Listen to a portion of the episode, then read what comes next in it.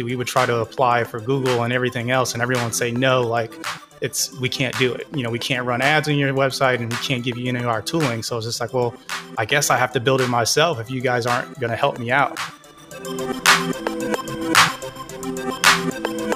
Welcome, welcome, welcome. Thank you to everyone who's joining us today on the Freestar Blood, Sweat, and CPMs podcast. I hope that everybody's doing well and had a good time off.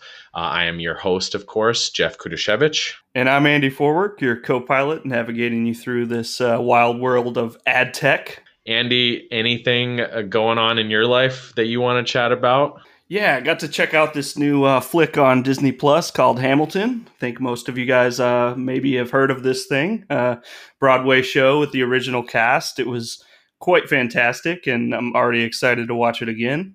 What about you, Jeff? You got anything going on? Yeah, um, you might actually be hearing it in the background. I'm not sure. I'm getting a lot of work done in the backyard here. I'm putting in some new hardscaping, uh, putting in trees, all of this cool stuff.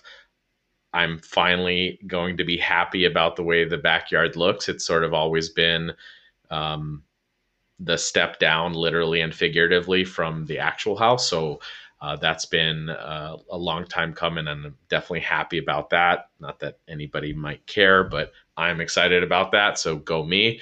Are there any uh like you know obviously redoing your backyard is pretty cool and all, but are there any like really big highlights or features that you're excited about? I think Andy is trying to goat me into saying I'm getting a hot tub, uh, which I am.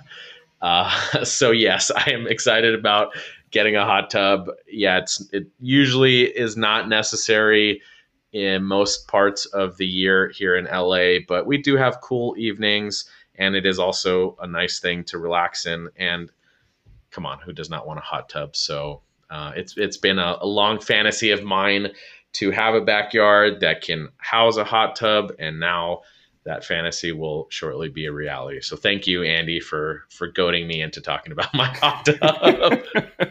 I'm pretty excited about it, so looking forward to it. For sure. Uh, well, on today's episode, we're going to have our special guest, Paris Holly, talking to us from Mantis, going to talk all things uh, cannabis, CBD, all of that good stuff uh, in that realm of advertising. We're also going to kick the show off with our uh, Reddit AdOps threads of the week. Hopefully, we can give you some information, our opinions, and you know make you laugh at the same time. All right. Well, before we actually dive into our first thread, spoiler alert, I'm going to talk about our subreddit. We recently hit 25,000 subscribers when I started that thing, I never, never in my wildest dreams thought more than 10 people were going to go on the subreddit and talk about ad ops. And it's crazy to me to just see it, it get as big as it's gotten.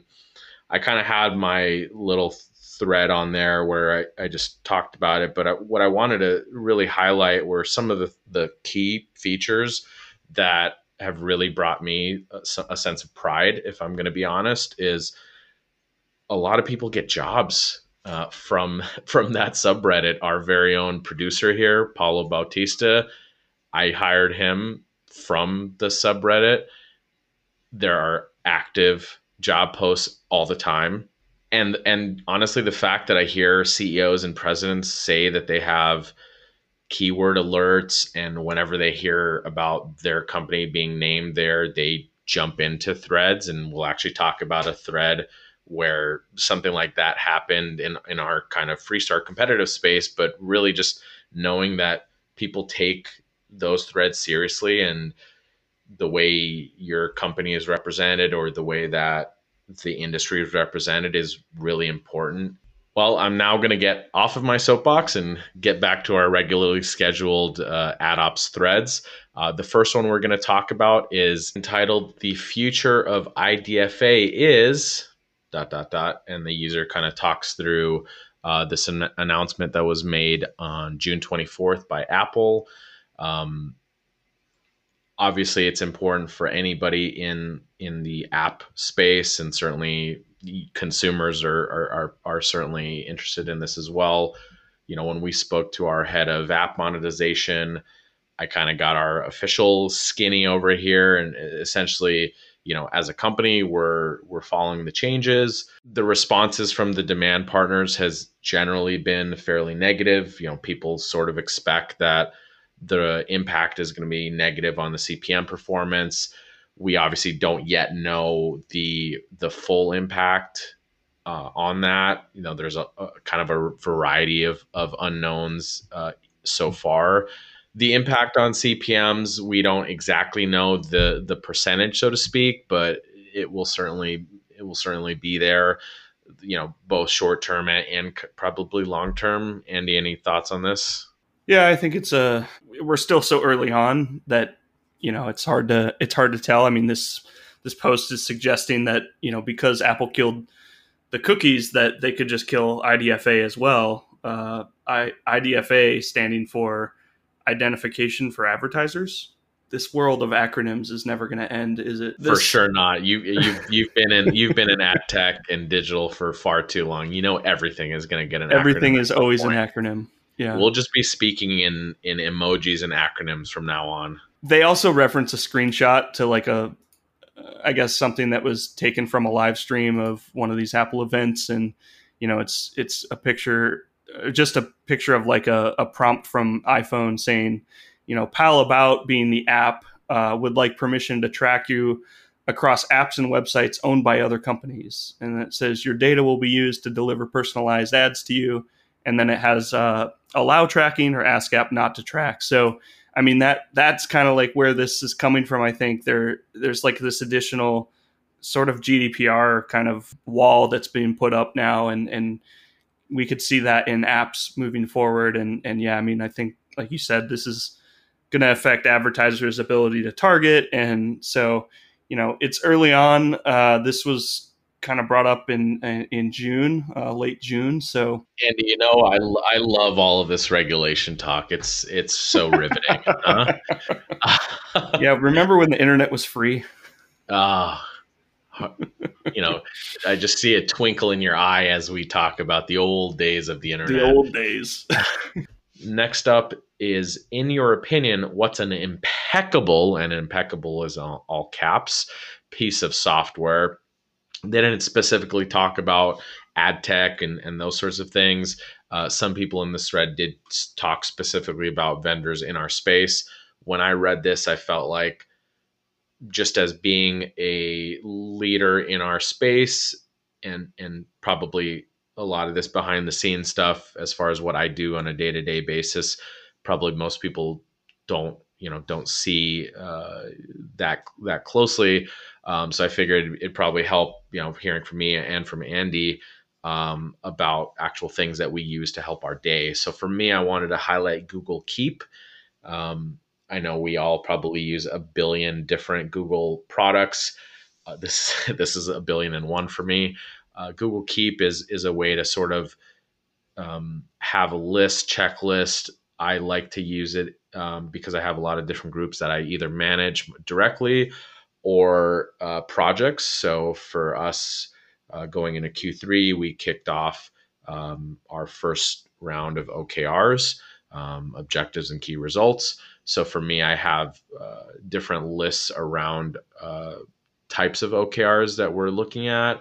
I also then have the teams that I'm managing. So our, our um, yield items, uh, account management items, and so forth. And then I also have lists for different groups that I deal with closely. So people ops, our you know HR function, um, marketing, and those sorts of things. And I sort of just use those to to highlight the very big projects that that those groups are working on that I have an interest in or that I'm helping you know uh, co-project manage. Uh, it's it's it's really a great way for me to keep organized. I know a lot of people use Evernote and sticky notes and literally sticky pads. Uh, I've tried to consolidate and really just keep a little notepad not a physical one, uh, an electronic notepad for notes as my day goes. Just I got to jot this down really quick, and then basically I either figure out who those little notes need to go to, or if it's a big thing or a big uh, initiative, then I kind of jump in and put something into Google Keep. So that's my impeccable piece of software uh, that I wanted to showcase. Andy, I know you had something you wanted to talk about as well from your side. Yeah, so uh, I just found out about this app. Um, it's for Mac and iOS, and um, uh, it's called Paste, and it's simply a uh, call it a clipboard history. Uh, so when you're copying and pasting, um, as I do often throughout my day, uh, I'll be hitting Command C to copy something, and then Command V to paste it. Uh, what this app does is it kind of keeps a list or a length of like 10, um, 10 pieces of history from your clipboard. So, you know, if you have like a lot of things that you're like, maybe you got to copy and paste a, a, link, and then you also got to paste in the title. Um, with this app, it allows you to to bring up a prompt at the bottom of your screen and select which thing you want to actually paste into that document that you're working on. Um, and it allows you to just kind of work at a, a, little bit more faster pace. There's a, a setting also, or like a, a section where you can you know save paste. So if there's something that you copy and paste a lot um, maybe like your name or phone number something simple like that you could just have that ready to go um, and not have to you know go back to the application or, or whatever browser window it was and copy that text again. So just a little bit of a time saver um, for those of you that copy and paste a lot. And I, I think it's it's pretty cheap. It's i think $20 a year for the subscription. So it is a subscription based software uh, but yeah, it's it's twenty bucks a year, so it's not terribly expensive. All right, awesome, Andy. Next thread is entitled Prebid plus Ad Manager Setup Help. This was one that I wouldn't consider was a top thread, but it was one that sort of interests us, mainly because I feel like what this user is asking, people might feel is a quote unquote dumb question, which I, I hate that term just to my core, but I do feel other people might have this type of question or or concern. Uh, so essentially, the the question here is, you know, planning to switch to a, a DSP plus pre-bid based setup. I, I think he probably he or she probably means SSP, um, and sort of talking about how do you just go about setting up uh, header bidding and, and that sort of thing. So. Uh, Andy, this is much more in your wheelhouse, so I figured you could kind of kick us off and I'll I'll jump in and and and add a little bit of flavor as we go. Yeah, thanks Jeff. It's uh so you know, this is a obviously it's 2020. We've had this technology of pre-bid around for many years now and it's being adopted pretty much everywhere uh, that we see on the internet. Uh, even companies like ourselves have kind of built a business around it. So, you know, helping someone answer these questions, you know, I think the first place you got to start is prebid.org. Uh, there's a really, you know, everything you can learn about prebid is on that website.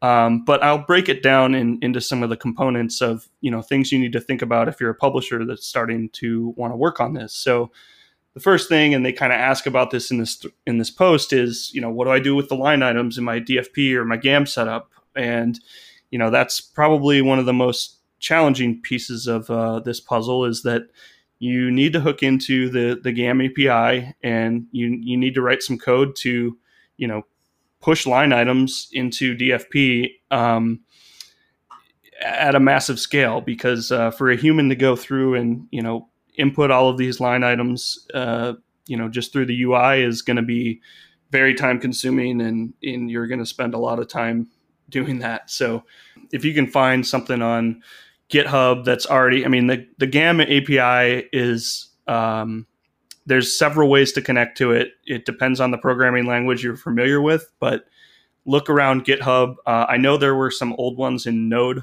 in the past, and people might be more familiar with that than those of Java or PHP platforms these kind of days. But uh, you can also talk to your SSPs. Uh, they may be able to, they may already have something built that can help you get this stuff input into your ad server. Um, and I guess that kind of brings me to the next step is, yeah, n- you know, need to co- talk to all these SSPs and get your contracts set up with them. Okay. And uh, I guess the question about the line items um, do you need line items for each publisher or can I one, run one set for the whole network? Is the question from the, the user here. And you can definitely run those line items on as many websites as you can or have set up in your GAM. Um, if you need to separate out reporting, then usually using you know some kind of naming convention on your GAM ad units. Um, and then the the other question here is like, do I need an order per demand partner or is one fine? I think that's a preference. Um, you can go either way. Uh, it depends on the level of reporting that you want access to in your GAM.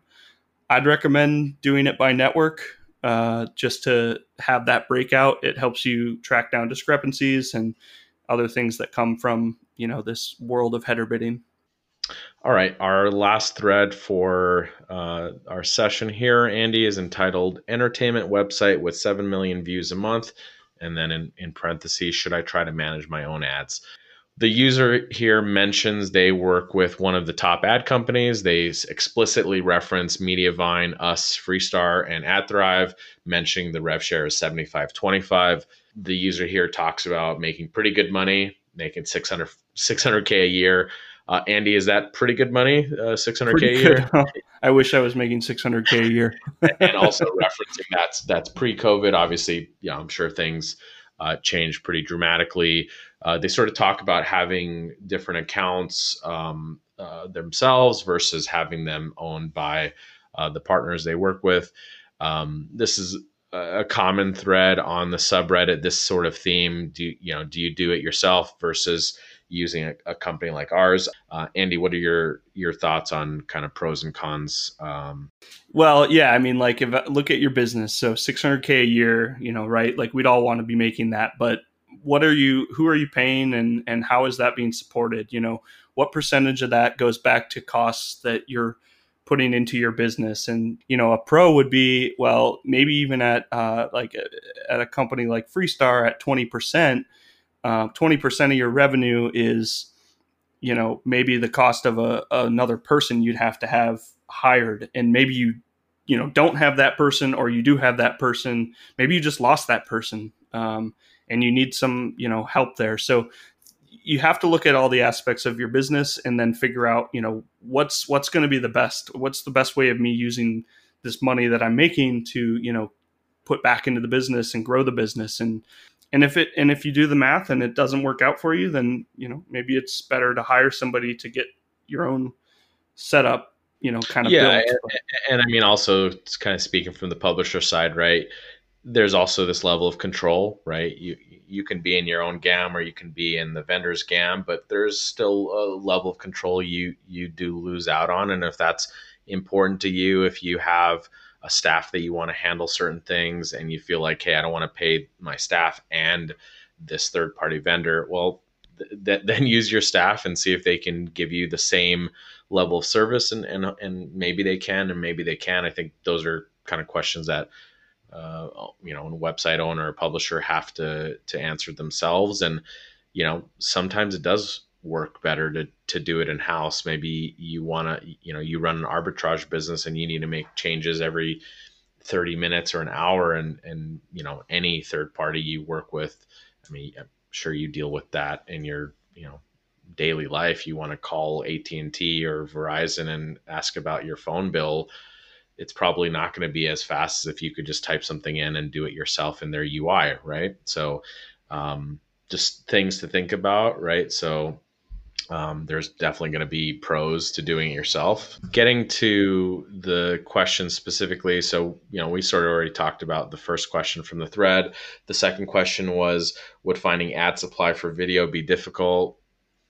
I mean, depends on your website, right? You, we don't know what the brand is here uh, what the volume is, what type of videos. Is it all UGC? Is it um, is it curated editorial, uh, professionally shot content?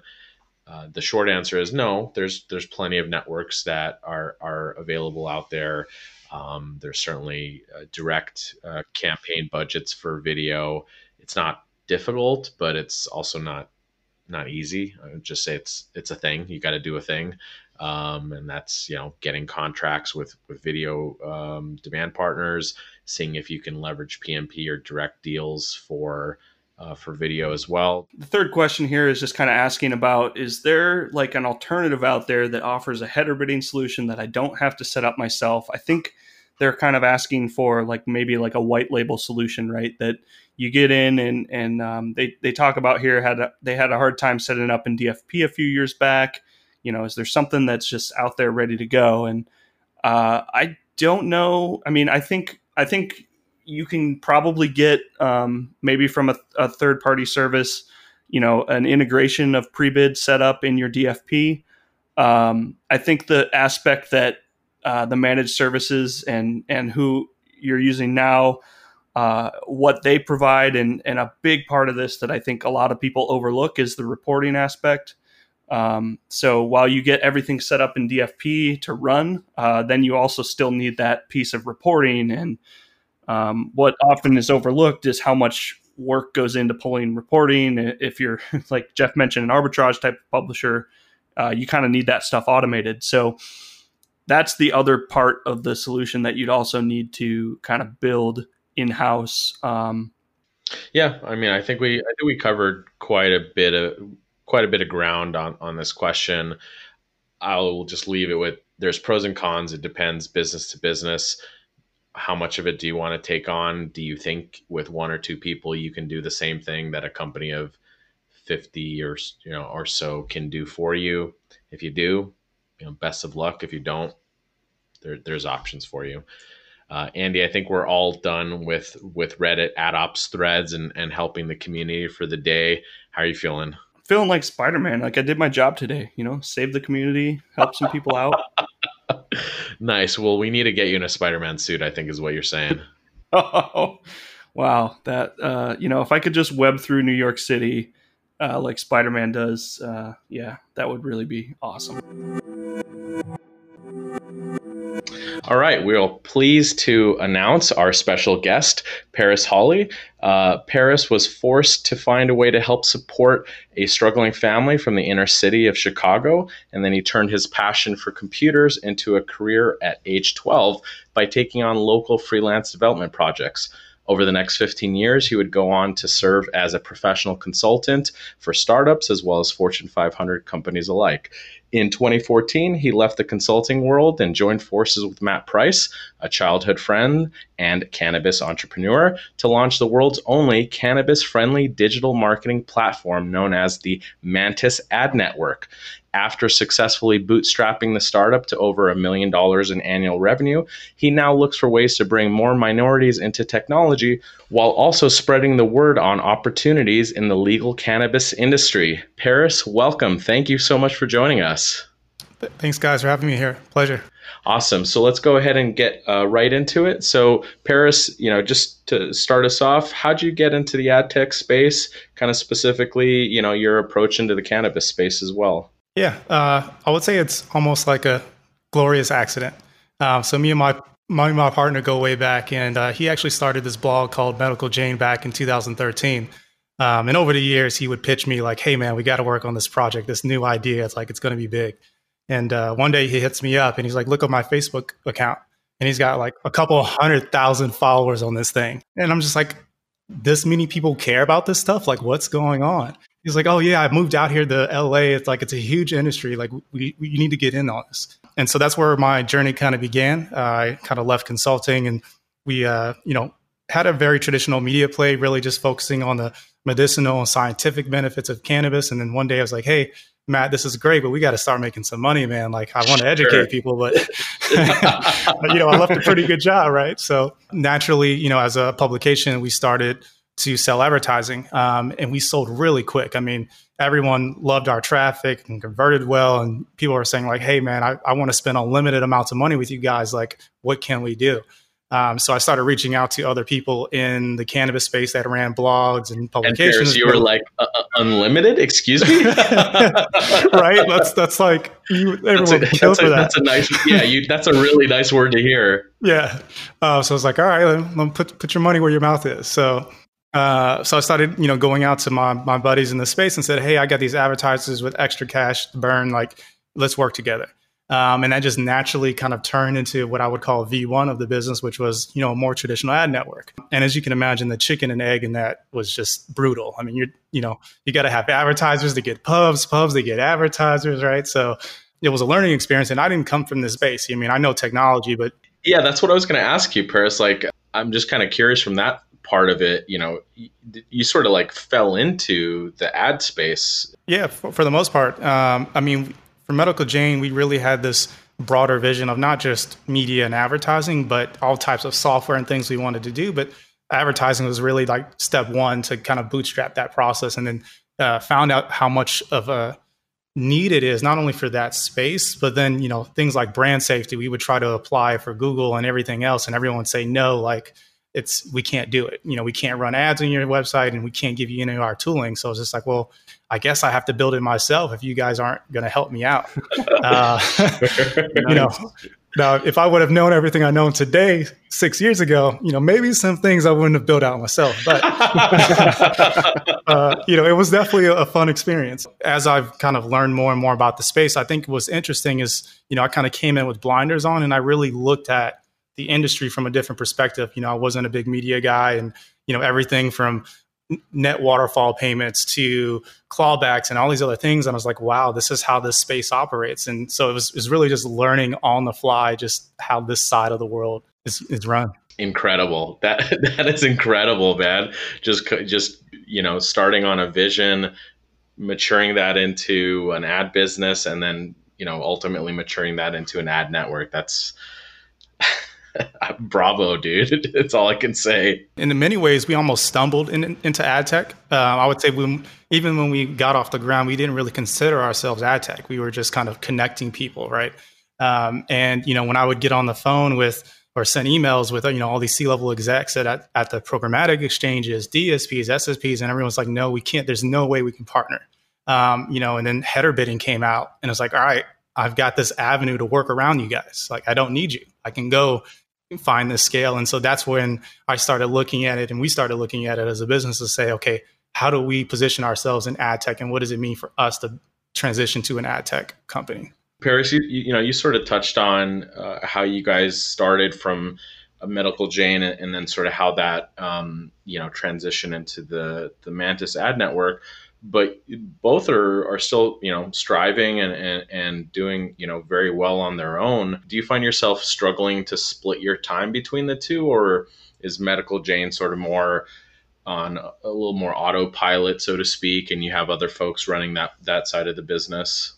Yeah a little bit i would say. You know i, I still have to keep a fire extinguisher and a brake in case of an emergency, right? So, you know, there's always fires everywhere. But but yeah, I mean, you know, like I said earlier, you know, we had a much broader vision for for MJ and um, you know, Mantis was kind of like the near term business opportunity. So there's still a lot more for us to do with that. And um, you know, the on the other side too, being a publisher and you know the founder of this platform you know you almost eat your own dog food right so you know we're in the trenches as a publication and can understand the pain points and everything else that goes along with it. So it's you know it's good to kind of have those two things in tandem.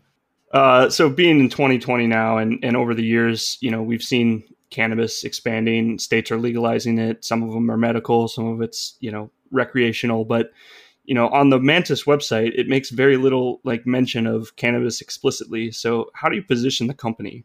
Yeah, so you know, we've definitely I wouldn't necessarily say pivoted, but really really thought about what our value proposition was over the years. And um, you know, we have a pretty good foundation inside of the cannabis space already. We've worked with over a thousand companies, um, helping them with their digital marketing efforts. And um, you know, that space it's is growing. You know, over the years. And uh, for us, this year we said, hey, you know, how can we be different? And how do we, you know, not necessarily uh, leave cannabis behind, but how do we take what we've been able to build independently and uh, expand into something larger. And so, you know, where do we fit in in the mainstream conversation? Um, and for us, it was our transition to a zero percent fee model. Um, and you know, transparency and the middlemen and, and the ad tax is, is something that you know has been brought to the forefront. I think over the last few years, but uh, for us, you know, we've done a lot of things differently, um, even even before our pricing model change. And we wanted to make sure that we kind of focus on that as it's like, hey, regardless of the type of company you are, we think we are going to do something a little bit differently. Uh, Paris, you, you, sort of just to quickly, not to get too off track here, but you know, you sort of mentioned the pivot in the in the pricing model. You know, for for those who might be listening that don't don't exactly know what what exactly that means, could you kind of speak to what that shift looked like? Yeah. Um, so you know, you know, we started as the Mantis ad network. Um, so, you know, in that traditional model, it was arbitrage, right? We connected advertisers with publishers and we took a cut out the middle. Um, and it wasn't necessarily because that's the way we wanted to do business. It's it's the way we kind of you know to this date bootstrap because we don't have investment. We're self you know self funded, and so um, our approach was was you know let's get this thing far enough along and then reevaluate how we deliver value both to our publishers and to our advertisers. And you know if there's anything that I've learned as an outsider in ad tech, it's all about leverage, right? And so if I can go to an SSP or a publishing partner and said, hey, you know, give me the opportunity to work with you on cannabis and I'll unlock more opportunity for you by not taking a cut of the spend that you should be getting uh, through every other partner that you work with. Because you know, for me, um, I think that it's crazy to see how many players in the space are eating media spend dollars, um, and and for us. Uh, it's it's like, hey, you know, we have a DSP. You can come to our platform, run a campaign, um, and we just charge you a flat fee, and you can spend as much money as you want publishers love it because you know we don't we we don't we don't want to be in a position where our publishers feel like we're competing against them right like that we're selling campaigns and they can't go out and sell direct right so we're telling publications that you partner with us you can set the rate you want uh, we, we won't take any of your ad dollars we just want to sell software to the advertisers because we believe our value is in saving time right and making it easy so you don't have to negotiate with with everyone on the internet um, and vice versa for advertisers, right? You know, you shouldn't be penalized for wanting to spend more. Uh, and so for us, you know, we looked out into the ad tech space and said, okay, you know, obviously we've got some great leverage with cannabis given the the CPMS and everything else that we can offer, but we want to do something a little bit different, and that's our our entryway. You sort of um, touched on this a little bit, but I, would like to uh, dive a little bit more into it. Uh, you know, in terms of this kind of satisfying both worlds, the publishing world and the advertiser world. So, can you kind of talk through some of, um, I guess, as a you know a co-founders, um, you know what the what some of the biggest hurdles are dealing with both sides of those of the business, their needs, and and sort of making sure that you know you're taking care of one while you're still taking care of the other. Yeah, and it's it was definitely definitely been a journey, um, and you know it's it's just as much about education as it is the amount of dollars you're putting in or, taking out of someone's pocket. Um, I mean, the reality is nowadays with the growth of you know the privacy invasive practices of the ad tech ecosystem over the years, that content kind of got commoditized. It was all about people and audiences and one-to-one marketing, um, and then it didn't really matter what you were producing as long as you had the traffic that could tie to something. And so, um, you know, for us since the very beginning, we said, hey, our publishers are taking a risk. They're investing in producing great content, um, and you can't find their audience anywhere else. So we're going to implement price floors. Um, that way, publishers at least feel like we're not selling uh, selling it to the lowest common denominator. Um, another thing we've been, you know, uh, very strong about is we don't extend credit. So if a publisher works with us and we bid on any of your inventory, it's guaranteed to get paid. Uh, we don't have to go chase down invoices or worry about someone upstream not paying us. Someone detects fraud or something else happens, you know, you can make do a make good and say like, hey, we'll throw some more impressions your way, right? Uh, but it's it's it's building an equitable ecosystem uh, ecosystem, and in the same way for advertisers from the very beginning, you know, we've worked on a VCPM model. We said that we don't want publishers to make money on impressions that the user never sees, um, and that way, for the publisher's benefit, right? It's an adjustment because they're they're used to just blanket put ads in a footer and get paid. Whereas now we're saying, hey, the way we justify these premium rates is by offering a premium product. Um, and so that's something we've kind of stood by since the beginning. Obviously, in a programmatic or header bidding environment, that ecosystem doesn't really play into uh, effect. But you know, for us, is just a yet another thing for advertisers, whether that's including uh, you know, ad fraud protection, whether that's including the VCPM guarantee, things like that. Like we always want to make side, make sure both sides are getting something out of our platform. Paris, you've you've built, uh, and and it it sounds like pretty much for the most part you've built, you know, most of the technology that everything runs on, and um, I, I guess you know you, you should be very proud of what you've built, but are there any like internal tech tools that are you know stand out as like you're you're really proud of that one? Like man that was just a really good one or? I don't know if there's a particular tool. I mean i always hear all the time that it's just like you're, you're one guy and you build you build all this stuff. Like why didn't you just buy it? It's like eh, i don't i don't know. I, I, like to build stuff. Leave me alone. So um, but you know I, I think our clients tell us all the time they really appreciate the transparency, like the ad hoc real time reporting. You know, you really can kind of get into the tool and just see everything. Just out of curiosity, uh, is there any sort of ad tech now or in the you know in the near future that you're you know sort of geeking out on? You know, I, th- I think I've always been very interested in just big data in general, um, and not necessarily the processing of it, but the the ease of use. Um, I think over the years, the infrastructure around processing huge amounts of data has just been simplified every single year. You know, it's like I'll one year I'll get on Amazon, build this infrastructure, and they, they release a product. The next year they did half of what I just did for a fourth of the cost. It's like, come on, guys, like give me give me a heads up so I don't waste my time. um, and so that's that's what I'm most excited about. Like right now, we're going through a pretty big um, rehaul of our of our uh, data lake infrastructure, so that um, when we start opening up our RTB exchange and adding all these partners with you know t- hundreds of hundreds of thousands of requests a second, that we want to maintain that real time um, performance and, and everything else. And so you know that's always fun because it's a never ending challenge. For sure. And and you know from that perspective there's always this need of getting more granular data and getting it faster and at cheaper costs and and that's sort of always you know sort of top of mind. Um, aside from i guess the technology around it are you you know are you you know as entrepreneurs are you guys worried about the any potential human costs? Like are you going to need a, a you know bring on a ton of data scientists or are you just sort of um, trying to leverage the tech as much as possible to keep the human cost down. Uh, yeah, I mean that's that's always been kind of a our staple as a very small team is you know how do we turn a lot out of a little and uh, you know thankfully we've got a lot of great partners that we work with um, that help kind of build out our proprietary stack and uh, you know like you said earlier I mean, because of the way we operate we don't run through the traditional programmatic pipes and we control so much of the ecosystem you know the ability to optimize and make things more efficient uh, works very well for us. So, you know, we're able to really onboard and add people and not have to worry too much. And so we'll see, we'll see if that changes. But for now, knock on wood, everything's, everything's good.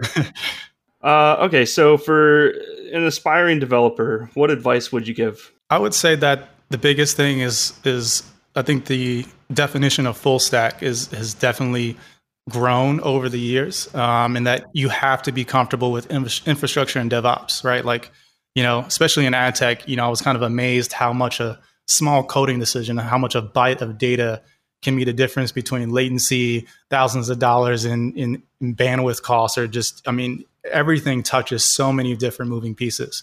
Um, and you really have to be able to think about it at a more holistic level and not just a feature level. And, you know, especially given that, you know, I've been having a great time evaluating all these different technologies, you really have to understand why the tools were built and not what they do, right? You know, you can find 10, 20 different enterprise enterprise grade key value stores, but like why did that company decided to build it that way?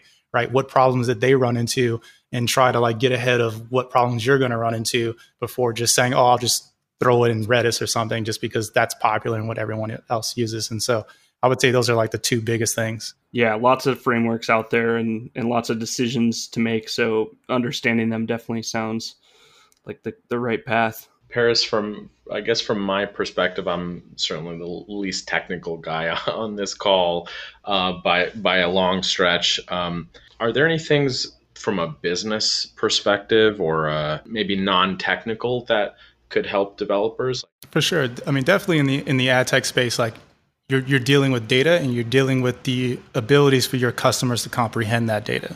Um, and so whether that means being able to convey to a customer the value they're getting out of spending money with you or reading the reports the right way or showing them in the right way like you really have to put on the human hat and say who am i on the other side of the fence like i just spent a thousand dollars like how do i grasp what that means and what i got for that um, and if you know people have issues or run into problems like you really need to be able to talk to those customers and so the human element is, is huge i mean you can't just kind of work in a bubble Sure.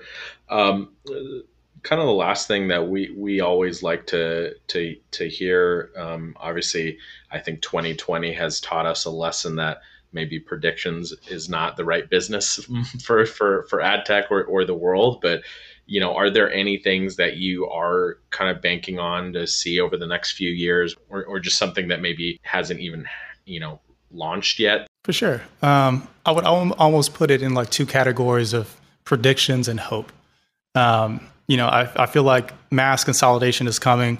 Um, I feel personally that there's just way too many players in the space. Um, I think the death of the mobile ID is imminent. You know, um, we've already seen Apple go pretty hard on cookies, and you know, I'm pretty sure the the Apple mobile ID is going to be next on the on the chopping block. Uh, with the restrictions around data and privacy, you know, I think the internet potentially maybe a little bit longer out, but I think the way we access content on the web um, may change, whether that's gated content or some other way to uh, identify people where people where publishers are trying to find additional strategies to really um, leverage data in a way that's useful.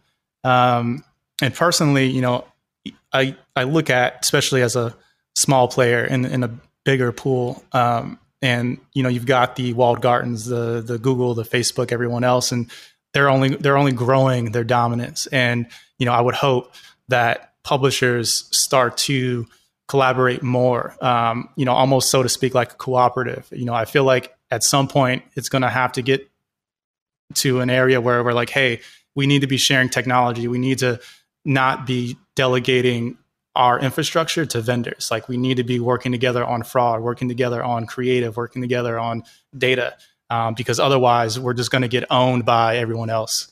And are you kind of envisioning some sort of, you know, other, I guess, open source consortiums like, you know, pre-bid for data, pre-bid for security, you know, different types of um, elements that, you know, like let's share resources to come up with a, uh, a common uh, standard, so to speak. Yeah, I mean, I, I think pre-bid was definitely a great start. Um, though I would love to see more than technology and open source collaboration, but actually shared infrastructure, right? Like you know, ad servers, you know, again, fraud detection, like everything. Like this, we're not really competing on ad tech.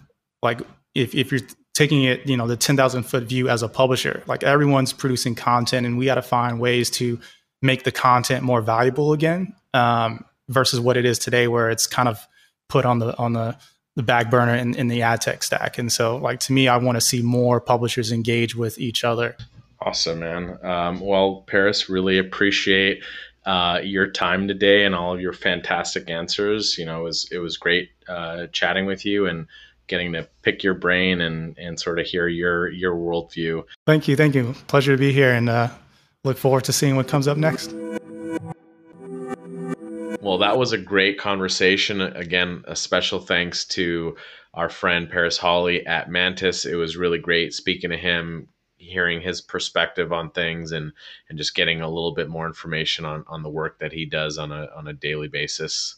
Cheers to that. A reminder for everybody that the links for the Reddit threads we discussed will be in the show notes if you want to check them out afterwards. Thank you again for everyone who made it this far for the Freestar Blood, Sweat, and CPMs podcast. If you do have a spare moment, please check us out on Google Play or iTunes or wherever you get your podcasts and leave us a review and subscribe to make sure that you get all of this high quality content directly into your ears. For feedback or suggestions for guests, you can reach us at podcast at freestar.com. Special thanks to Matt Hanline for our music and to Caroline Romano and Paulo Bautista for helping with editing and production and making sure that people know this podcast exists. Until next time, don't forget to add your macros. Later, alligator.